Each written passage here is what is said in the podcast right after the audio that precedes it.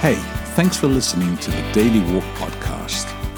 Just want to remind you that if you have any questions, any thoughts, any comments, or any prayer requests, you can go online to the Boulder Church website, which is at boulder.church. Send them along. Would love to hear from you. Otherwise, look after each other and live love.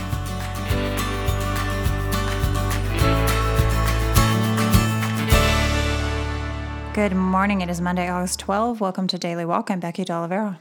And I'm Japhet De Oliveira. And um, let me pray for today. Um, Heavenly Father, um, Lord, as I think about this passage and I think about this moment, and I ask for uh, your Spirit to give us wisdom, um, help us to unpack it, help us to be able to delve into it, and to show the beauty and strength that it actually brings into our lives. We ask this in Jesus' name. Amen. Amen. Okay, today I'm reading Colossians 2, verses 4 through 15 in the New Living Translation, the NLT. I'm telling you this so no one will deceive you with well crafted arguments. For though I am far away from you, my heart is with you, and I rejoice that you are living as you should, and that your faith in Christ is strong. Subheading Freedom from Rules and New Life in Christ.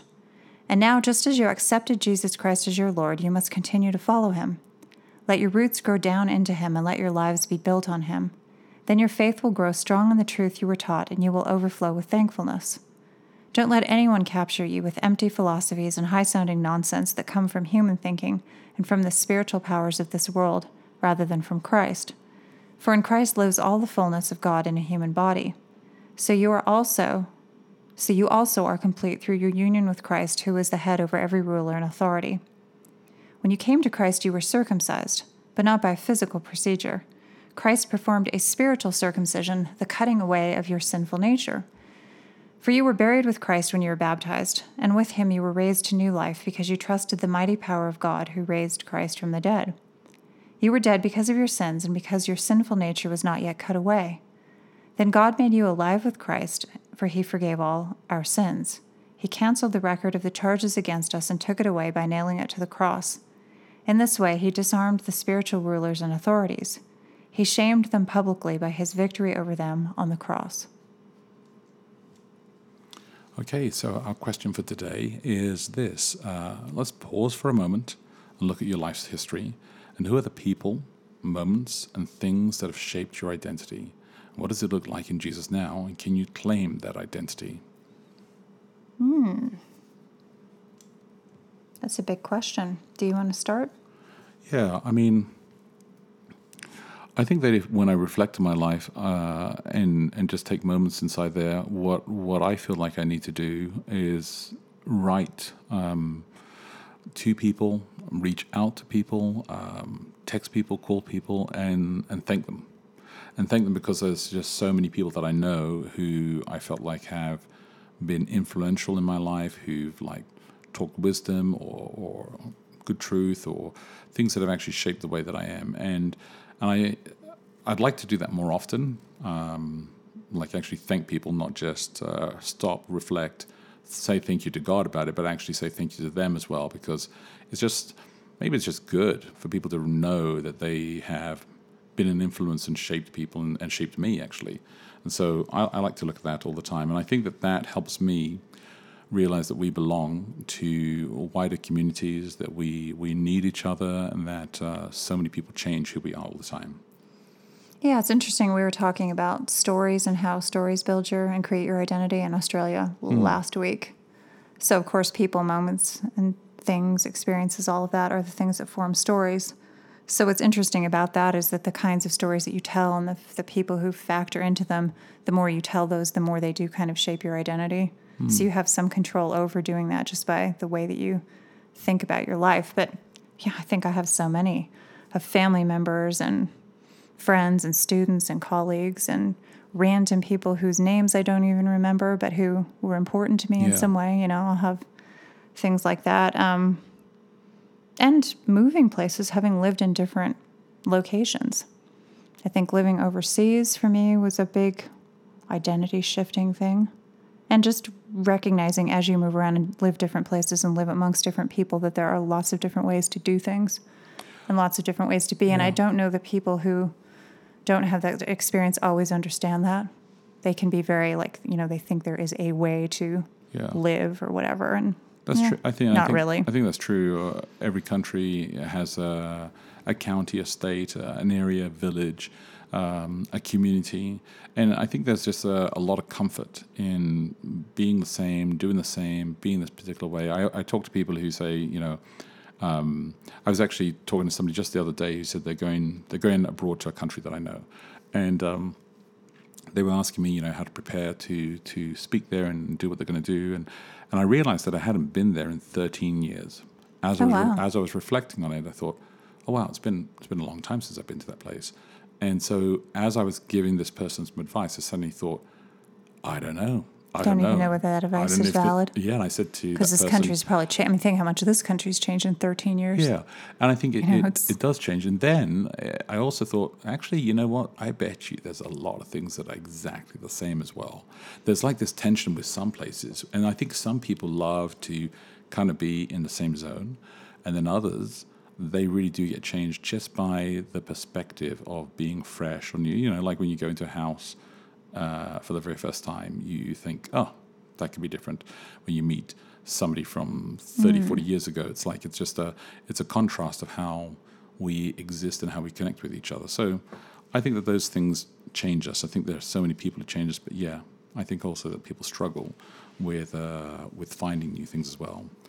So, what does that that new identity look like in Jesus, and how can you claim that identity as well? I think that we all change um, our view of who Jesus is as we grow ourselves, and hopefully as we grow into Jesus as well. And and by that I mean in a, a deeper appreciation, which we were trying to talk about a little bit yesterday. You know that you can invest and and you can be more engaged in as Jesus is seeking you and pulling you in, and I think that's important as well.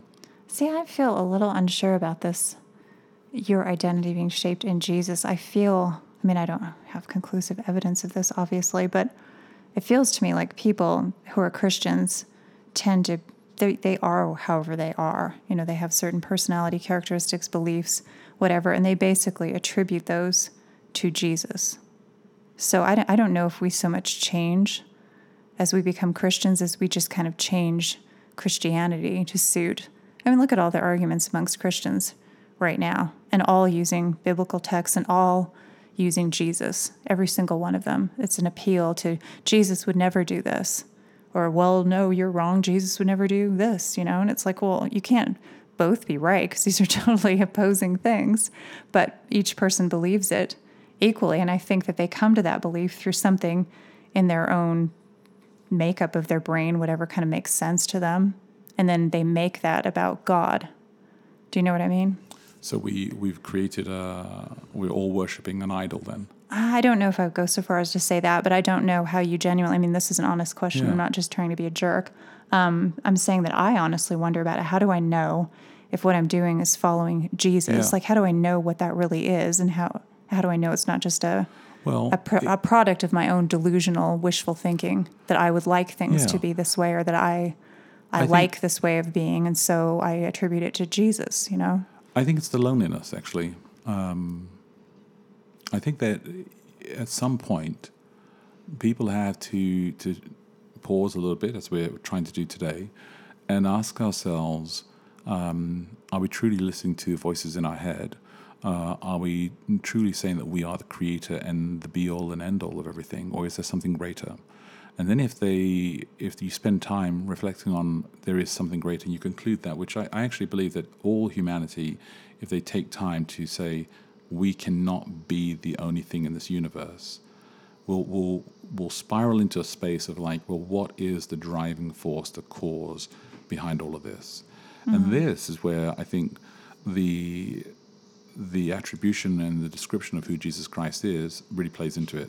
What we've done, uh, we've done a really good job of. I say that sarcastically. We've done a really horrible job out. You should say it more sarcastically in your tone. Yeah. Well, we've done a really good job Yeah, of. yeah, I should.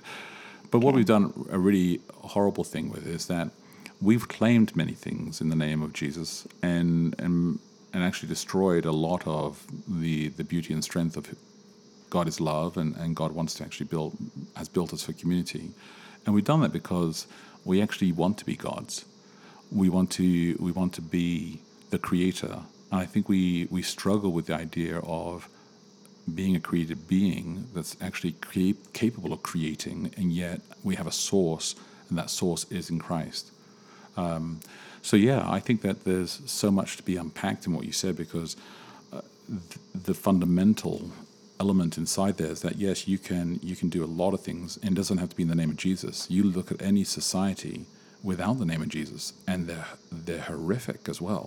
So I don't think Jesus is the. Hmm. I'm not saying Jesus is the thing problem. That, that people like. Oh, they did this because. But I just find it Jesus, really annoying the constant appeals to about Jesus. I would actually rather hear somebody just make an argument and don't cite Jesus at all. Um, do you do you know what I mean? No, but oh, okay, but let's l- talk about that tomorrow. okay. Yeah, I mean, for sure. it'll be a different topic tomorrow. Well, let's uh, let's. I'm sure we can scrap the steer topic. the conversation. Let's scrap the topic tomorrow uh, and we'll let's go see. It might it might not make any right. sense by that point. Let me repeat the question here. Um, pause for a moment. Look at your life history. Who are the people, moments, and things that have shaped your identity? What does it look like in Jesus now, and can you claim that identity? Think about that. Look after each other. Live love, and we'll connect tomorrow.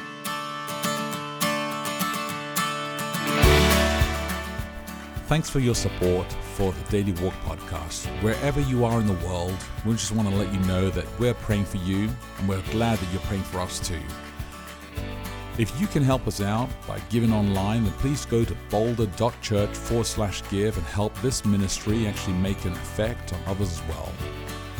Keep us in your prayers, look after each other, and live love.